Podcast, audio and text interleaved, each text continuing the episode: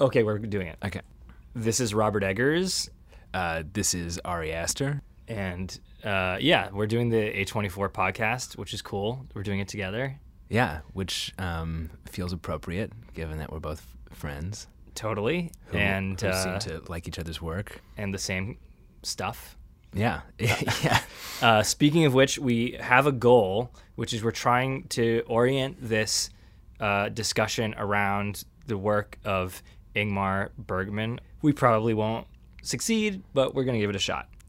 Yeah, I, I thought I thought you were joking when you first suggested it, but I'm excited to dive in. I know that we're both devotees. You can probably see it in our work. Feels appropriate. Yeah. We met a couple years ago. I was doing like a it wasn't really a friends and family screening of Hereditary. It was but it was like the because I well, I think there were friends and family of A24, but I didn't know anybody there. Yeah, A24 asked me to go to a screening of something that I didn't know anything about, aside from that it was a horror movie. I think it was the first of those that we had done, and the room, you know, like did not seem to love it. And I remember going up in front of the, uh, going up in front of everyone who had just seen the film, like very like stern faces that were like ready to cut me down to size. And and you and your wife Allie uh, were sitting like near the front, and you gave me like two thumbs up, and you had a very warm smile on your face and it like I I like held on to that as my lifeline as people in the room proceeded to explain to me that you know I I was a bastard and I and I, and I you know I made a, a worthless movie. Yeah, well, you did not. I mean, I was totally blown away, I- especially because I had no expectations and and uh, and it was fantastic. And it was really, I mean, it was so smart and truly inspiring to me. And I was really uh, the uh, like the some of the craft of the camera work I didn't even perceive because I was so impressed with the breadcrumbs that you were laying with the with the screenplay. And uh, anyway, it was a real joy, and uh, I had the great pleasure of seeing uh, the or a finished version of Midsommar last night, and uh, and it was great. It was great. I also, I mean, I also saw like an earlier version, and I, you know, I don't know what you cut, but I felt like the film was was tighter and had way more shit in it. Yeah, you know that when you like finish something, when the music's there and the color, it does just feel so Yeah, much more substantial. For sure, for sure. It's really excellent. And so now to try to shoehorn. Wait, wait, hold, Oh. hold up. I just need to like I cannot like receive a compliment without like reciprocating um, when when I have one to give because I so I have not seen the finished version of The Lighthouse, but I did see a cut that was nearly finished. Uh, and I, I, I have the feeling that you would never show a cut to anybody that isn't nearly finished. Um, I, I, I love the lighthouse, and I'm so excited to see uh, what it is now that it's done. But what I saw felt finished. Um, Well, thank you. like it's so beautiful, uh, so beautifully done, and really funny. I know I've said this before, and you've uh, had kind of an inscrutable expression, so I don't know if this like if this f- feels right to you, but it really made me think of Harold Pinter, who I love, and I, I, I mean, I can't really think of any other work that feels like Harold Pinter besides you know, I mean, like what else plays like The Servant or you know No Man's Land or like you know The Homecoming, and um, and this felt to me a, a total like spiritual sibling, and and even though it reminds me of Harold Pinter, it also it reminds me of nothing else, including Harold Pinter. It just feels it just feels like totally unique. I'm yeah, it's like Okay, it's like- okay, okay. it- well, thank you. Anyway, thank you. That's really Harold nice. Pinter by way of uh, No, no, no. That's way too kind. by way of and- Béla Tarr, I would say, pretty incredible. Well, thank you, thank you. That that's like far too kind. All right, I'm I'm on this Bergman mission. Damn it. Okay. so everyone has close-ups. Like Bergman doesn't own close-ups, but there's something less in some of the center-framed things in the latter portion of uh, Midsommar. But the earliest stuff with Danny gave a sort of Bergman-y vibe to me, and I know that just because the movie takes place in Sweden, I feel like people talk about Bergman in relation to Midsommar in a way that maybe is like inappropriate. Uh, f- you know, Tarkovsky sacrifice. People would always say that it's Bergman esque, which would really piss him off because he said this has nothing to do with Bergman films. Except for Although- Sven Nykvist Well, yeah, shooting it's like it, it's like if you right? have Bergman's entire crew like Yeah. designing and Yeah, shooting Erland- the film Josephson is, is in the yeah. film. Yeah, yeah, it's going to feel a little Bergman-y, right? Yeah, I Uh, mean, we've talked a lot about Bergman before. He's a you know a hero of mine. I I love his films. I was thinking a lot more about his work when I was making Hereditary, particularly uh, Cries and Whispers, and I showed the crew Autumn Sonata because of the mother-daughter parallels. Um, yeah, I mean, nobody shoots close-ups like him. I definitely, when when we were making Hereditary again, I made my cinematographer Pavel Pogorzelski, who's also one of my best friends. Uh, I made him watch Persona, just because I think those are like the most beautiful close-ups I've ever seen in a mm-hmm. film. Mm-hmm. And I, I, I feel like there is this. It's I'm not sure if it's like a recent trend, but I'm I'm seeing filmmakers like really clearly chasing the Bergman close-up. Even if you look at like P.T. Anderson, who mm-hmm. Loved to talk early in his career about how he was like kind of chasing the Jonathan Demme close-up, you know, and the way those look, especially s- starting with the Master, um, that he's he- he's moving kind of like away from Demme and Scorsese and Yeah. Altman towards especially Bergman in in the way he frames close-ups, and Yeah. you know obviously Kubrick too. But I yeah, there is this like the box quality, right, where you you give just enough yeah. you know headroom and and you typically like bring the camera like two or three inches below the nose and it's and, and you and shooting in like two to one is a is a nice compromise for getting scope and still getting really healthy uh, close-ups where you're not like chopping people's like head pieces pieces of their of their heads off so you it was it's nice to see I, I I love two to one. I I know that we Pavel and I chose two to one for Hereditary because it was like Douglas Sirk's like Yeah. favorite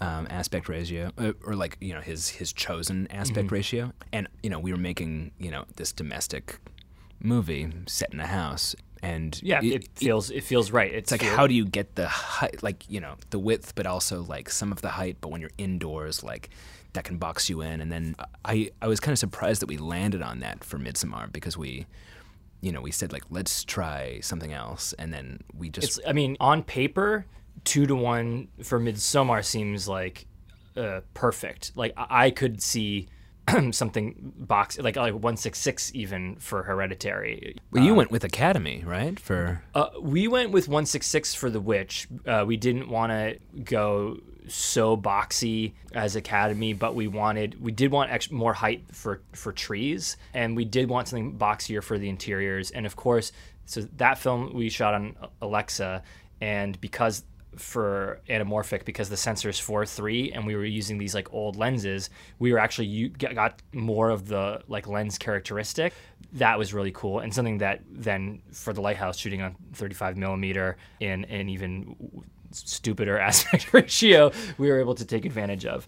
Um, so like going going back to this the close-ups it's really fascinating to, to see uh, the progression that I'll actually start with Virgin Spring, which is the first, Sven Nykvist. yeah, the first Sven Nykvist, and to see in the the Faith trilogy and the early like series the work on trying to capture naturalistic lighting, and I feel like Shame sort of is the most realistically lit uh, of all of the of the Nykvist Bergman collaborations. Then to come out on the other end uh, with the super super flat color lighting that like two for certainly for my own films I would never ever ever in a million years want to emulate. Who knows? But right now, like that seems like so far away from uh, what I'm doing. I'm curious to hear your thoughts on it because it's obviously they were trying to like over Bergman's career and, and their collaboration, looking for simplicity, great, and also uh, lighting that on these people you could capture like every emotion, any change of of color, uh, flesh color in the cheek, you could you could get it with this kind of lighting. And what's also really interesting is that in some parts of Fanny and Alexander, it's weirdly atmospheric, even though actually has no fucking atmosphere, if you know what I'm saying. So I know, I know, I know. Uh, my curmudgeonly DP, uh, Jarin Blaschke, sort of bothers him. Well, you know, um, I see what you're saying. Especially, yeah, I, I guess Shame would be the most naturalistic. Although I guess like Passion of Anna is like the color version of The that. color version of that, yeah. Yeah, which is it's like pretty drab. Yeah. Um, and then I definitely see what you mean about the flatness of like, for instance, uh, his TV work, like scenes from a marriage. But and- even yeah. even it's even um like even cries and whispers is pretty flat. I mean, I know that there's like think about like all the like the fill and the night interiors. Like he's certainly never like he's never like trying. He's not saying this is a match. Or, Right. or Hour of Wolf's a better example, right? Even though this, the lighting's a little more stylized in Hour of the Wolf, but like this is a match, and I'm gonna have a lamp set up to like try to emulate like what this lamp light or this match light, i- firelight is doing on someone's face. Like it's lit theatrically eh, eh, with, Yeah. with some fill and there is some shadow but i'm not worried about the practical light source would be the light source no, that's true. yeah I don't know if he- like he would argue, you know, kind of blurring the line between a dream and reality. That, For sure. That that might just be convenient. i mean certainly in cries and whispers it, it actually it maybe helps you know Well, and also also like those those red rooms, the flatness of the lighting is really serving the film. well you certainly um, wouldn't experience the rooms as red if it were if it were Yeah. had more chiaroscuro Yeah, and the well, and you'd have a lot more you know contrast in the reds. but- Exactly. But, there is something about just like that like fire truck red. it's uh, amazing that's just so powerful. and also like just, just like shows his uh, background in the, in the theater Yeah. Yeah, so like uh, for listeners who may not know, like Bergman, like one of his uh, his final masterpiece or whatever, Fanny and Alexander, he he said he was retiring from making films, and he retired from making films that were supposed to be released theatrically, but he still Yeah. made a lot of TV movies and TV plays. Even though Fanny and Alexander was also made for TV, and it's probably my, despite it being a TV movie, it's probably my favorite film. It, yeah, it's amazing. It's got his like trademark brutality. He's got the uh, the the the monologue that like seems to make its way into almost every Bergman film, where like a man like positions a woman in front of a mirror and just like And dre- tears her and just dresses her down. yeah, but but it also it's I think it's the one Bergman movie where the comedy like holds up today. All the like 50s comedies and like the one or two early 60s comedies, I just want to I can't stand them. I, I don't like Smiles of a Summer Night even. I like it. It's it's it's good farce. It's it's not my favorite, but it, it works as farce. But yeah, no, Fanny and Alexander, you've got fart jokes. Yeah, uh, and they're and they're mixed in with the you know the yeah. the drama of Um, okay, so I. I I think like the A24 gods are not smiling on us for being maybe like too obscure. What, I feel like we could get more obscure. oh, we could, but like you know, uh, um, uh, let's see. Uh, but yeah, it's cool. I mean, to also think about what about uh, Tarkovsky's influence on Bergman. Well, Tarkovsky's influence on Bergman. I mean, I know that the two loved each other. I wonder if um, I wonder if seeing Andrei Rublev like did anything Yeah, I to mean, uh, to for- inform like Bergman's change because Bergman changed so much changed in so the much. '60s, like from Through a Glass Darkly, which is also, I guess, while he was location scouting for that film, I, he like he found Fårö, which is you know the island that he spent the rest of his life on. Mm-hmm. Yeah. I I wonder if like there's some something about Fårö that like changed his outlook. He even made these like two documentaries about Fårö that plays sort of like a Michael Apted like up up series contribution. yeah, yeah. Um, and so he like became obsessed with this place. Anyway, I, we are probably moving into like obscure territory, but Well, uh, um, but I will I, like I just like there is a couple like uh, from my understanding, he saw Ivan's childhood, and that began to get him to uh, try to create cinema as dream in a way. I mean, not that he hadn't done that before, but he felt like that was like, a key for him. And then there's a story about him and Sven Nykvist watching Andrei Rublev at like 1 a.m. with no subtitles, just like oh my god this is the greatest thing we've ever seen. And i just love that image you know? But but uh yeah okay. And then Tarkovsky kind of abandoned like the style of those two films, which I I actually I mean Andrei Rublev for me is definitely like the peak. i mean the staging of the bell making stuff is just a- anytime you watch it you can't believe it. Talk about not having a sophomore slump like it's like holy cow. It's so impressive. So um what about everyone's least favorite topic certainly mine genre? Uh, are films and genre like uh, I feel like Cries and Whispers is way scarier than any horror film. Uh, and, and an Hour of the Wolf is not as scary as Cries and Whispers, even though that's the, the, closest thing Bergman made to a horror film in most people's minds. Cries and Whispers or Life of yeah. Marionettes, or Although it's also like him like desperately packing like everything he like took from Freud and like just like be, being as literal as yeah. as one could possibly be. Yeah, but but like like what about genre and I, look, I mean I like I think Hereditary is a horror movie. Like I, I for, oh, yeah, for, no, for people who not, feel like it's not, like I get why. Yeah, yeah. Um, I actually don't get why. I like I, I, I, I, um, I mean, it is like absolutely unabashedly a horror film. Like that was the goal. And I feel like I, I, I, was like misquoted like crazy on. I mean, I'd rather like just never speak ever and just like release the movie. Sure, but you course. have to do the press. And yeah. I, it's just a minefield because you just say something kind of flippantly and then it becomes like your statement on the film. But no, like, like Wizard of Oz for perverts. Yeah, which I was like drunk and you know, I mean, I I'm I'm fine with it, but I yeah. but I I wouldn't want it to be you know like my on the cover like, of the Blu-ray. I hereby designate Midsommar. the right. Wizard of Oz for perverts. That's the, that that yeah. was not my intention, but like it was the first thing I said, and right. like now it's you know the last word. But I think I said something about like you know it's a it's a family tragedy that like becomes like a nightmare. And the fact that i like wasn't actually using the word horror it, it somehow the omission became like a statement. Mm-hmm, um, mm-hmm. but uh, yeah it's a horror movie of course. Like that that that's what i wanted to do. There there are people like crawling on walls you know? Yeah for sure for sure. And then you know midsommar is maybe something else? I don't know. I mean it's horror adjacent. I feel like yeah, I feel like sure. an asshole even saying the word adjacent. I see it as a fairy tale um, mm-hmm. more than anything, especially be, because of just like her trajectory, like mm-hmm. her arc.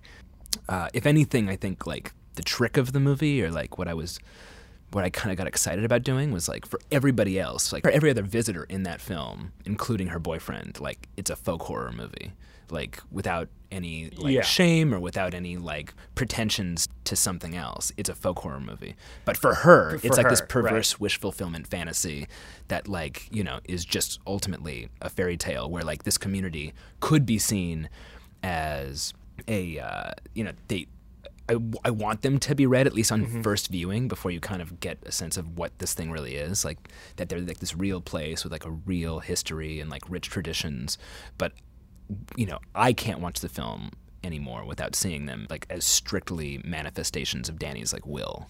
And it's cool the this version, the finished version, uh, you know, or maybe it's also just watching it again because as we all know, watching films multiple times is important uh, to really understanding them. It, it, felt so much more from Danny's perspective, partially in some of the like visual effects treatment to things, but even just in the editing choices that at least that's how I experienced it the second time and and and, and everything you're saying like where everything you just said really resonated with my experience of watching it the second time last night. Nice, um, that's great. So it was it was pretty sick. By the way, did you ever uh, watch any of those like 70s uh, English TV folk horror like M.R. James things that I sent you? Oh my god, I didn't. No, it's okay. Oh fuck. No, I, I was really excited about it, but you sent it to me exactly at the time where like where you were done watching I was shit. neglecting everything that yeah. anybody sent me and I understand. And I like, you know, just burned like every bridge in my life. That's fine. That's except fine. for with the people who know what it's like to make a movie and like, you know, just kind of Yeah, you're going to be MIA and it's fine. Yeah. Before we move on, I want to know like, you know, what what genre you'd like place The Witch in, but I'm really interested to know like how you might categorize The Lighthouse. Yeah, I would. Again, I completely understand why people don't see The Witch as a horror movie. That it was certainly my attempt to make a horror movie, uh, so I saw it as that. Even though certainly like the family drama is more important. I mean, like you see a witch flying on a broomstick. I mean, maybe that's yeah. not scary, but like that's certainly it's awesome. You it's know, really... a horror trope or whatever it should be, uh, even if it wasn't successfully so. But for my money, that was horror. And the the lighthouse, if I've had to like designate a genre, it would be the literary genre of a of a weird tale like M.R. James right. Blackwood, Lovecraft. But it is something else even than that but that would sort of be you even have the octopus right exactly for Lovecraft yeah exactly yeah. but but but it certainly was just something, an idea that I had that got out of control, and my brother and I wrote it and had and had fun. But I think um, it's also funny how the different ways in which auteurs of a certain caliber like will or won't talk about genre or say their film is genre or like laughs off the idea of genre being important. And even more interestingly is where people who are sort of sophisticated filmmakers feel that like horror genre whatever that means to them is like not something that one could consider art that can like really talk about what it means to be a human being but is rather just some sort of cheap uh, commercial thing. but obviously, these horror stories, things like Hereditary, that actually do like probe uh, the darker side of humanity in like a serious way, like that's incredibly important. Yeah, and and should be respected, man. yeah.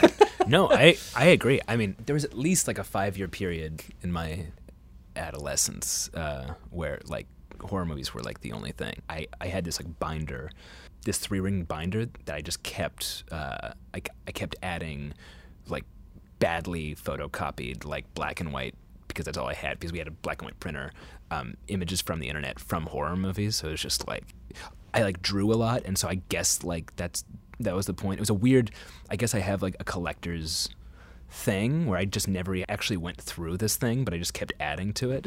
Um, so it was like this compulsive. Do you still have it? Hobby.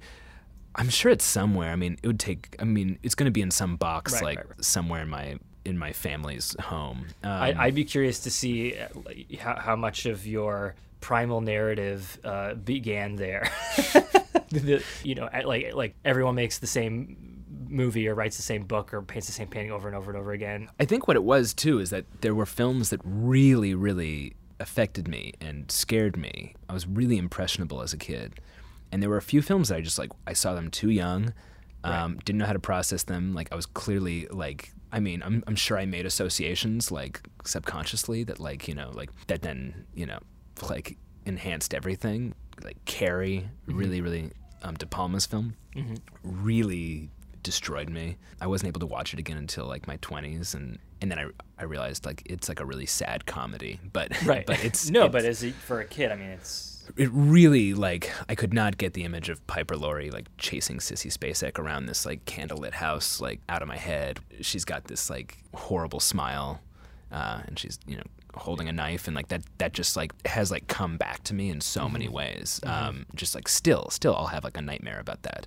Um, and that and that sort of like weird tone of that film that's like unrealistic, almost kind of unprofessional, yeah. and like, like se- and sentimental with the Pino Donaggio score. Y- yeah, it's like, like for a, for a, for a kid, I can see that being like very disturbing, especially because it's like it's so dissonant with like the sort of Disney Spielberg like thing that is supposed to be yeah. normal movie viewing, you know. Absolutely. And it is it is that artifice and that like there's like a romance mm-hmm. to it that's really upsetting. And then I, I talked about it this so much on like the press tour for Hereditary that I like, you know, kind of I don't want to talk about it again. But if we're talking about things that affected us, like Cook the Thief, his wife and her lover, sure. saw that too young, that like really bothered me in like a deep, deep way. And uh, I remember there was a, a like a kids cartoon, thirty minutes long, called The Snowman. But like I don't know I, what I that is. I think it's like a kid, like a, a girl or a, a little boy that like get on a snowman's like back and like fly through the world. It, I, I, I can't remember even what the story was, but I I just remember that it like bugged me. Wow. Um, so I it's hard to it's, I know that there's something about like the maudlin when combined with something I don't know like the maudlin and the grotesque when they kind of meet.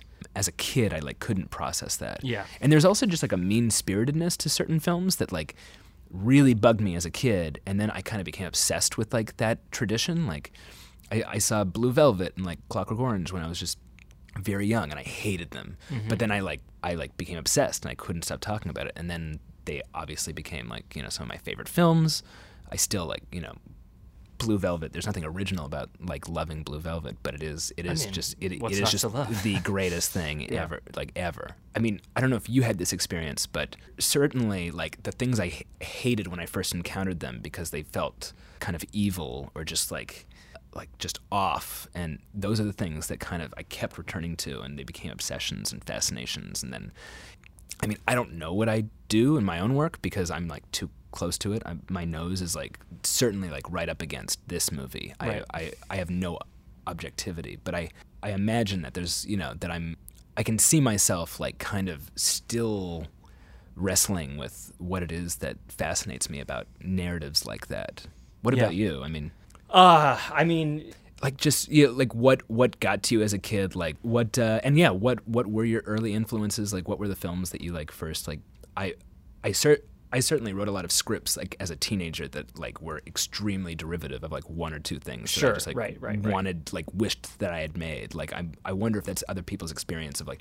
when you first start making things. Like I mean, I think we're all we're all off. derivative in the beginning, and it was, I I remember seeing some Picasso exhibit in my twenties, being really happy to see that after his sort of academic, what we would call photorealistic period, that then he was just painting like any other impressionist before he became. I mean, but better. Yeah. but but it was just like what everyone else was doing, and then and then he be, became himself. I actually even the witch to me feels uh, like derivative. Uh, Like I, it's you know like I feel like it wears its influences on its sleeve much more than the lighthouse. Like I think you can identify influences in the lighthouse uh, for sure, uh, but I feel like it collectively it sort of.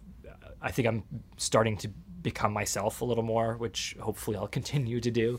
But yeah, I mean, whatever from Mary Poppins to like Conan the Barbarian, like in Ridley Scott's Legend, I I don't know, and Star Wars and Indiana Jones and all that crap. I think the the first movie that wasn't a movie that would be easy to access that was very influential, which I've also talked about plenty, is Nosferatu. Yeah. I, I saw an image of Max Schreck in a book about vampires in the elementary school library, and at that time, especially in like rural New Hampshire, like it was you couldn't just you know whatever. So we had to like go to the video store, forty five minutes away, and order it.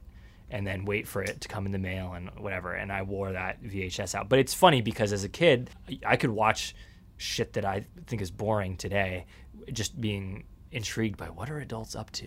Like, like, like, like, I, I do have a fondness for Merchant Ivory films, but I but- but- definitely do. Yeah, Yeah. but like the bad, like the boring ones, like even as a kid, like if my parents would be watching that shit, I'd be like, oh man, the Bostonians. Like I wouldn't, I Maurice. had no idea what was going on, but you would just, but it was just like interesting to watch grown up people doing weird things. but um, I don't know, and and to bring it back to like, I, I mean, to to Bergman, I, like. Seven Seal, I watched pretty young, and certainly now, like it seems like a crappy high school play. A little, like not to be. I mean, that's going way too far, Yeah. but you know what I mean. No, it's it's definitely like it belongs to his like early period like Big time. extremely literal like extremely like there's there's like a broadness to it that Yeah. that The- kind of you know but it- it's, broadness to the it's performance also is- incredible. I It's also incredible. I mean, so well written. But I mean, Max von Sydow's chainmail is like a sweater painted silver. It's like, you know, I mean, but I know the, the budget was very low and uh, and it, it certainly works. Speaking of, of Lynch, it struck me the other day that like Robert, this could not be true, but that Robert Blake's Mystery Man, who's like one of the scariest things in cinema to me, like in Lost Highway, Yeah. like couldn't have existed without death. Death, yeah. You know, I did, I that just kind of struck me recently. Uh, and, and yeah, I could be wrong. Uh, so even like, the pale yeah the pale face the pale the- face, but even and also, but just like there is a certain kind of grimace that death makes, sort of taunting von Sydow's character that you know Robert Blake in his just Robert Blakiness. Yeah. the, stretched grimace is just oh, it's so scary. Anyway, What about um, what about I I want to ask you what is it that kind of like first drew you to like esoterica because clearly like you have this real fascination with bygone eras and like I mean you you love you're clearly like a person who loves creating worlds but you also really love like recreating worlds. yeah, for some reason, I was really always into costumes, and I used to wear costumes like to school. I used to ask for costumes for Christmas presents. I don't know like where that comes from, but I just I that was something that was always really interesting to me. And so then like books about fashion history, like I, I know that I know that my my grandmother who, who died would, would did some costume design for like community theater and like university ballet so she had some like books uh, when I was like super little, like four and stuff that had that were like lushly illustrated. That I I still have like one of them that I like drew all over. Like it'd be like someone's like you know just like a bust of somebody, and I would like drew with markers their legs, like really shitty, like you know what is like six four or whatever. And then my grandfather collected antiques, and he knew a lot about them, and so that became a, a germ of something. So and then when we would go on like family trips to like like Colonial Williamsburg and Plimoth Plantation, things that a lot of people thought maybe were boring. I fucking loved it. you know, I was like, yeah, like I want to be a blacksmith. Uh, this is great, and I love talking to the um, living history nerds. Like I thought it was the coolest thing. And then there was another. This is like a sort of uh, gross story, but my dad taught uh, at the University of New Hampshire, and there was a art show by this Latvian immigrant Hyman Bloom, and he he was like a New England painter who had this retrospective that was like really amazing, and he had all these like hellish imagery of, uh, of like demons and astral planes and stuff like these a huge scale, you know. And I thought it was, and, and, my dad met him. and My parents got along with he and his wife, and he would come over a lot. And I was just enamored of this artist because at the time I wanted to be a visual artist. And and he he was like uh, a very wizardly person in my eye, but he was very gentle. And I would talk to him about comic books and Star Wars and stuff, and he was like down to hear it. But he gave me two books of uh, one that was like only Dürer and one that was like Martin Schongauer and other Northern Renaissance people. And he was like, if you if you can draw this, you can draw anything.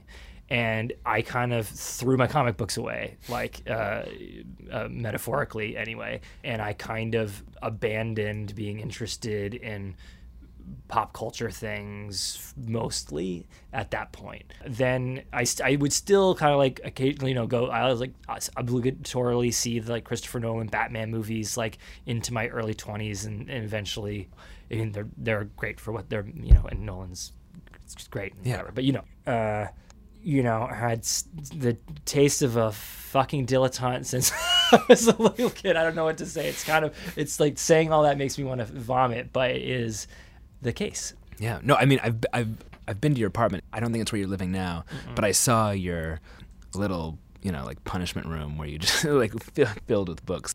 Like I, I definitely noticed a lot of like first editions in there, and it definitely felt like you know the a room that belonged to somebody who like you know has spent his life going into like used bookstores looking for you know out of print books, um, which I recognize because that you know I I'm I'm not that far away from being that person myself. Um, well, that's why we get along, buddy. so, uh, Bergman liked to work with the same crew, and he liked to work with the same like troupe of actors.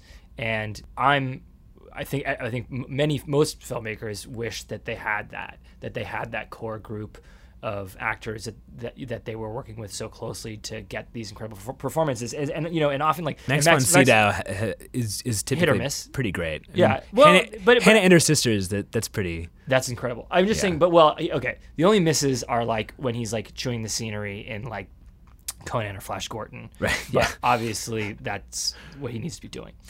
But it's not the same work that he's doing with. You kind of know if he's in a Hollywood film, like it's like, oh, this guy has a, a supporting role. He's right. he's going to be the bad guy. Right. Exactly. He well, did it. He he might have an accent, so he's obviously going to be. Yeah. He, yeah. That's not English. Uh, so um, so working on your second film how much were you able to bring on crew f- from Hereditary? How much did you want to? Talk, talk about that. Yeah. Uh, well, so Pavel, my DP, and I have been working together since uh, grad school, since we since AFI. Um, and he's just one of my best friends, and we have a you know this great shorthand, and we just like share the same taste and yeah. see things in a very like in the same way, and we argue like very you know very little, um, mm-hmm. very infrequently, and then and I, I would say like when there is a misunderstanding, like we take it like very badly, like on set. If if it turns out that we thought we understood each other, but like we had different ideas, like we get like upset and like need a minute. Um, he and I have this total shorthand, and and uh, you know he's he's uh, just I I love the guy, and I'm very grateful for that relationship in my life, uh, not just professionally, but he's also just like you know a beautiful person. Um, and then you know I had a really incredible time on Hereditary with my production designer and costume designer and uh, and that was Grace Yun and Olga Mill. Um, I've worked with Olga Mill, by the way, on like short films when I was like in the dregs of the New York indie garbage pail. Yeah, she's fantastic. Yeah, she's amazing. I, I loved it, and uh, you know the only reason that I didn't work with them on Midsommar, for instance, is is because uh, Midsommar was a project that I got uh, started, I guess, almost five years ago, and we we had a Swedish production designer named Henrik Svensson, um, who who was on from the beginning. He did an incredible job, and he and I kind of had this dialogue going for, you know, four years, um, and uh, and he was building this like really, I mean, giant lookbook, you know, and he and he'd send it to me, and it was filled with you know references, and I would then like kind of like remove certain references that weren't working for me, and then I'd I'd add my own, and then that would provoke him to add more, and then he'd send that to me, and then I'd add more and take out some, and I mean this thing like is like you know 300 pages, um, and that was really great because once we dove into pre-production, we had no time. Like we had to build this entire village in just over two months. It was it was really big, and we could have only done it in Hungary. So he did an amazing job. I think I think Yeah. he almost lost his mind just from you know the pressure of it, and and so did I. By the way, I mean like the water was always like just up to my nose on, on this film. There were there were times on set that I had to just like walk to a corner and like cry, um, which I probably you know, like shouldn't admit. But I I, I uh, like there were crew people who were probably e- like you know who who either like caught it and saw that like the director was crying in the corner, or that or I maybe looked like I was like laughing maniacally. Like either way, it's it's probably like a troubling sight. Um, so that was a really great collaboration, and um, I'm really proud of his work. And then uh, we worked with a Hungarian costume designer, uh, again because we needed somebody local, named Andrea Fleisch, who is really uh, or Andrea Flesch. I'm, used to calling her Andrea, um, but uh, really, really, I mean, brilliant woman. Like so, so good at what she does, and I mean, the reason I, that I uh, actually like hired her, um, and it was kind of immediate, was because she did uh, Peter Greenaway's Tulse Luper suitcases, uh, or, or the Tulse Luper suitcase, but like you know, a, I think a couple, like a couple of them, because I think there are, I don't know how many volumes Yeah, there are, right. um, and it's not necessarily a film that uh, or a video piece. I don't, I don't know what, what you would call the Tulse Luper suitcase. I don't. but I, don't know. yeah, have, have you seen it? It's I- it's but I've been reading about like all of his antics. It's like, hilariously difficult. Um, it's like a return to what he was doing in the beginning with like the falls, Right, right. Um, but like even more inaccessible.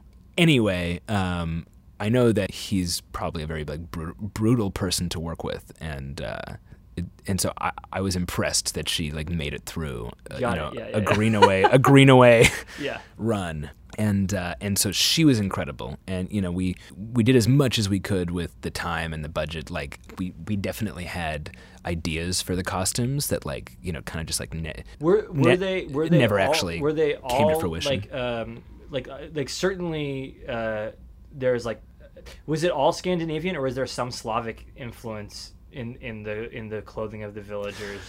Yeah i mean there was definitely like slavic Yeah, influence I, I, um, and I also thought I like saw like an like an embroidered Elizabethan coif. yeah Yeah. no it's it's a a stew like Yeah, we yeah. It's I, a, it's a I yeah. think it's a very successful like melange. Like it, it, it comes together as something that looks like uniform and, and its own thing. But I was just I was just Yeah, we- I thought I saw these. Oh no, you definitely did. There are things that we pulled from, you know, like Russia, from certainly from Scandinavia, and and Andrea would be able to like expound down. Yeah, expound yeah. much further.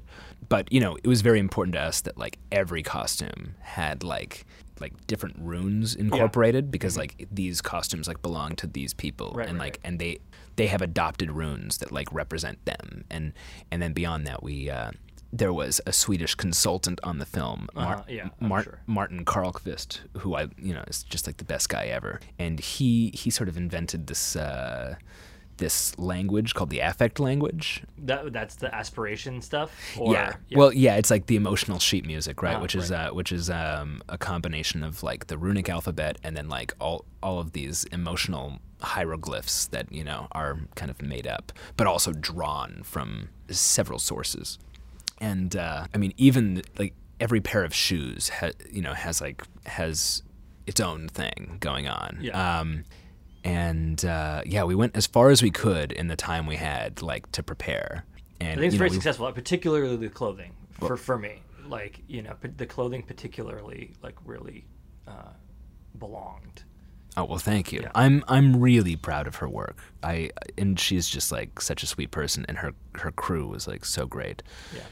Um, so yeah, I guess that's my kind of long-winded, meandering answer as to like you know who like who I've worked with on these last two films in those departments. I mean, in in post production, I've worked with Luke Johnston um, for both films. Yeah. Um, he was the He's such a nice guy. the nicest guy, Yeah. so smart. He was the assistant editor on Hereditary, uh, and I was working with Jen Lame, who's also just one of my favorite people, and you know, at this point, one of my best friends. Um, uh, but I, yeah, uh, so um, Jen Lame is is like you know one of my fa- favorite people, and she's actually now working on Christopher Nolan's new film. So she's cool. like she's moving fast. But the but Luke was so so uh, was such a big part of editing um, Hereditary that we like we you know we just gave him an editor credit, um, and then you know I would have. Uh, done Midsommar with both him, him and Jen again, but Jen was busy. Yeah. uh, and so I just pulled on Luke, and and uh, and he's somebody that I will keep working with as well. Like he's he's definitely on the team at this point. Awesome. How about you? Um, I had the great fortune to be able to work with virtually all my, I mean, or all my keys, all uh, from from The Witch, uh, on the Lighthouse. The thing is, I developed two larger studio movies that like didn't happen, and so when the lighthouse became an option and and we were shooting in Canada again, um, it was very easy to uh, get the gang back. Uh, and uh, so we we had an, also had an accelerated prep period, and we never could have built that world uh, without working with Craig Lathrop and, and Linda Muir again because we have the right language and the, the right working relationship already, and it's spectacular work.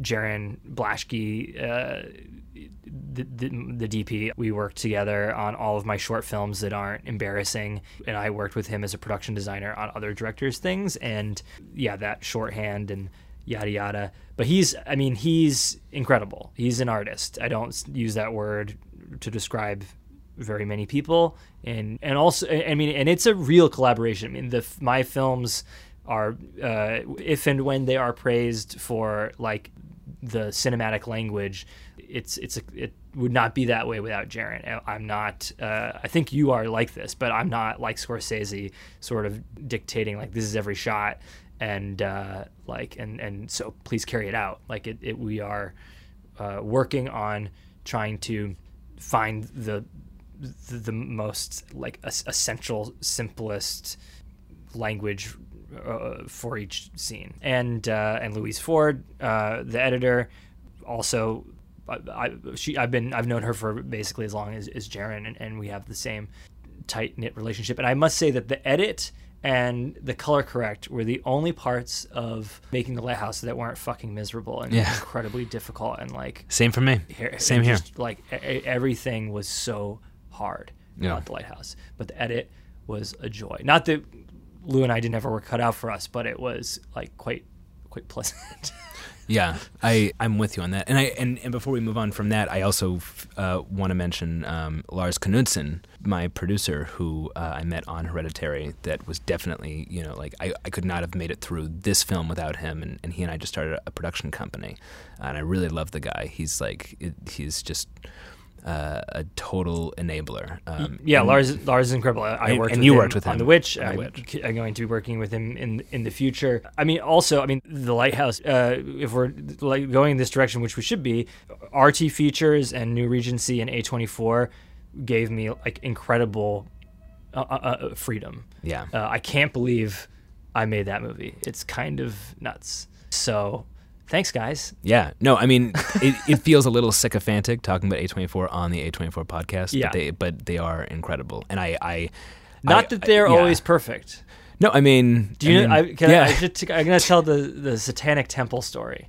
oh, okay, yeah, do it. I I know what you're talking about. Yeah. D- yeah, So we didn't have any stars for The Witch. Uh, A24 felt we, they, they needed something special for marketing, and they wanted to have the Satanic Temple endorse the film.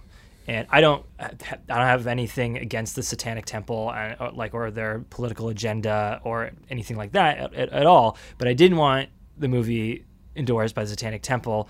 Like I wouldn't want it being endorsed by something that called itself like you know Christ's Temple either and uh, and I have I mean I have very think tons of personal philosophical like semi spiritual reasons for not wanting this, and I and and also I said you know people are gonna think I'm a fucking Satanist. Not that there's anything wrong with that, uh, but but they did it anyway, and uh, I hope it helped. uh, but when I went to scout a, a film that was not made I, I, in Poland the woman who was like running the film office said, "We don't want Robert Eggers coming to Poland because he's a Satanist." oh, And did you not know this part yeah. of it? No, I, I I didn't know that. yeah, no. and so we had to spend like a week like convincing them that I wasn't a Satanist uh, before I could go scout in Poland. wow. Yeah.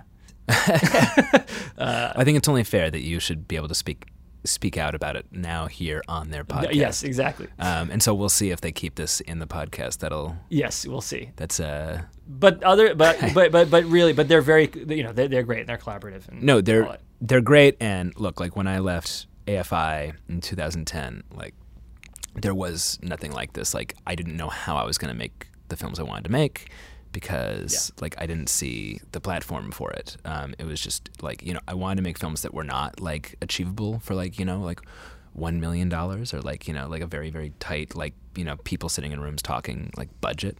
And the fact that I was able to make Hereditary as my first feature like still I find staggering and, and and I'm so grateful for it. I recognize like how fortunate I was to be able to do it in that way.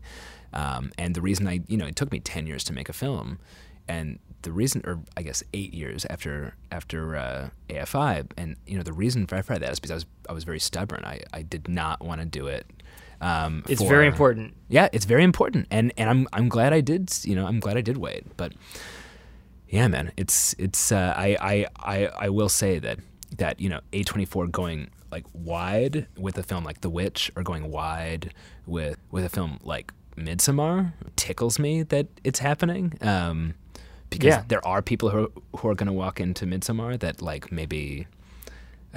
would would certainly like never watch it, and I'm sure they'll regret watching it. But But there I- are going to be, you know, but, but on the other hand, there's going to be some um, some high school students who that's going to be their the first, you know, uh, not like weird movie they've seen, and that's going to be amazing for them. Yeah. You know, because that like, uh, I had to cut off email contact because of like creepy occult people, unfortunately.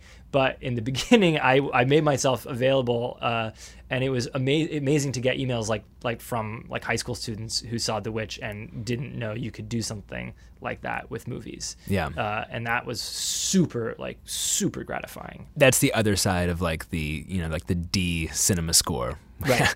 yeah, exactly. That's the other side where of it. people walk out and they're like that wasn't scary that was you know like that was boring and bullshit you know Yeah. but but you're gonna and, and God bless him. yeah God bless him. you know it may maybe it'll like stick with them for like you know another day or two and at least like kind of like bother them yeah, bother them. And so finally, like, sorry, listeners, this is clearly my drum that I'm beating. Like, what if we can if we can make it succinct? Like, what about Bergman is so darn great? I mean, I don't know like a better like writer, certainly of like monologues and dialogue. For and sure. Somebody who like is able to just create the most like vivid interpersonal like dynamics in in film. And I think especially like from like 1961 on, I, I can't think of anybody whose work is more devastating. Mm-hmm. Um, just as far as like character studies are are, are concerned.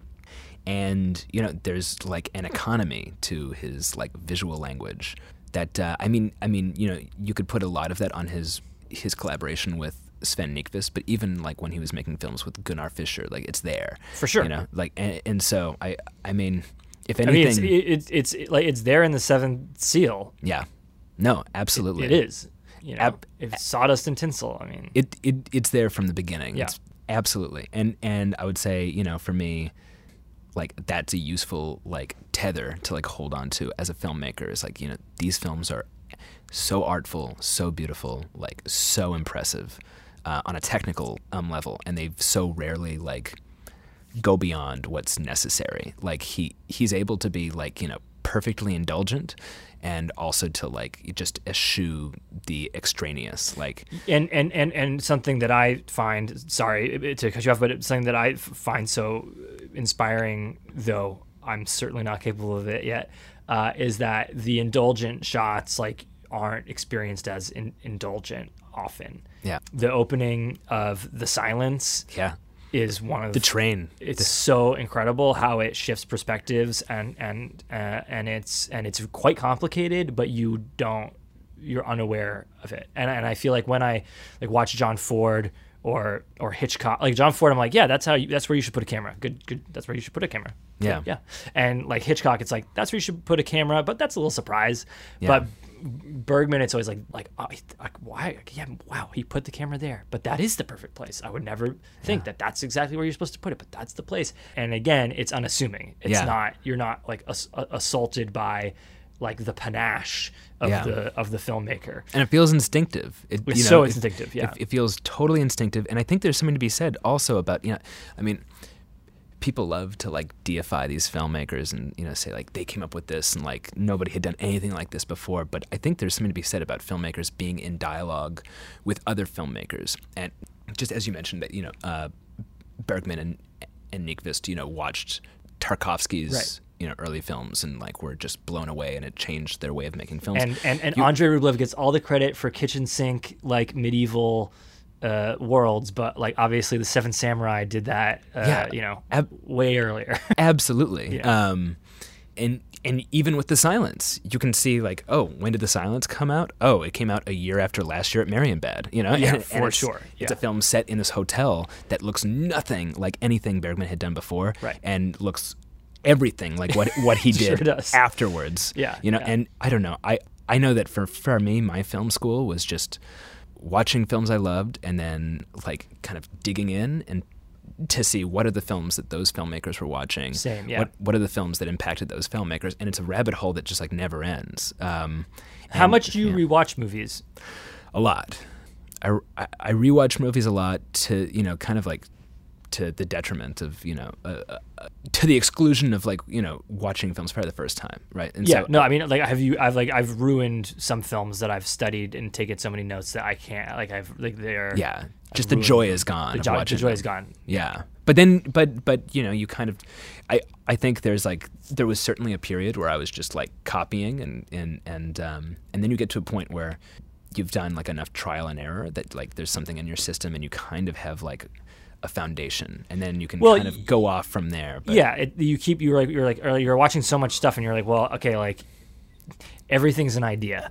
Yeah. You know what you know what I mean? You're like you're like, like well, that was an idea and that was an idea, but like I- you know, that's not my script. That's their script, and and so I'm just we're just gonna try to do it. Like all that. Like I think uh, Beck, remember Beck? Yeah. ha- had a quote that was something to the effect of like no matter how much I try to like shape one of my albums, like all that I'm uh, with uh, as far as like influences, I'm only left with what's inside of myself. Yeah. you know, and and I think as you become as you continue to become yourself more as as someone who creates work, like that sense of self emerges more you Yeah. know and and so and so even at, at, if you're studying something for staging or lighting or whatever like it becomes mm, less of like i need to do that and less of more like oh yeah like that's how i'm thinking about like my own ideas.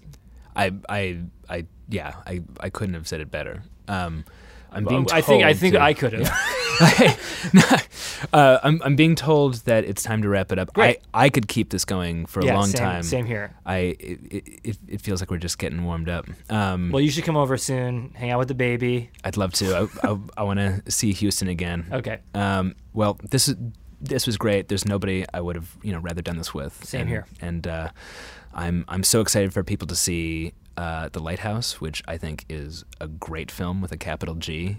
Thanks, man. You know, and and see Midsommar. See it a see it a second and a third and a fourth time, and take notes. Destroy it. Yeah, take it down. um, all right, great. for your you. no, I mean destroy it for the better for you know for your film students for to better your own filmmaking. Not like Right. not saying like take down Ari's movie. It's fucking great. But you know, hey, like you know, it's a free country.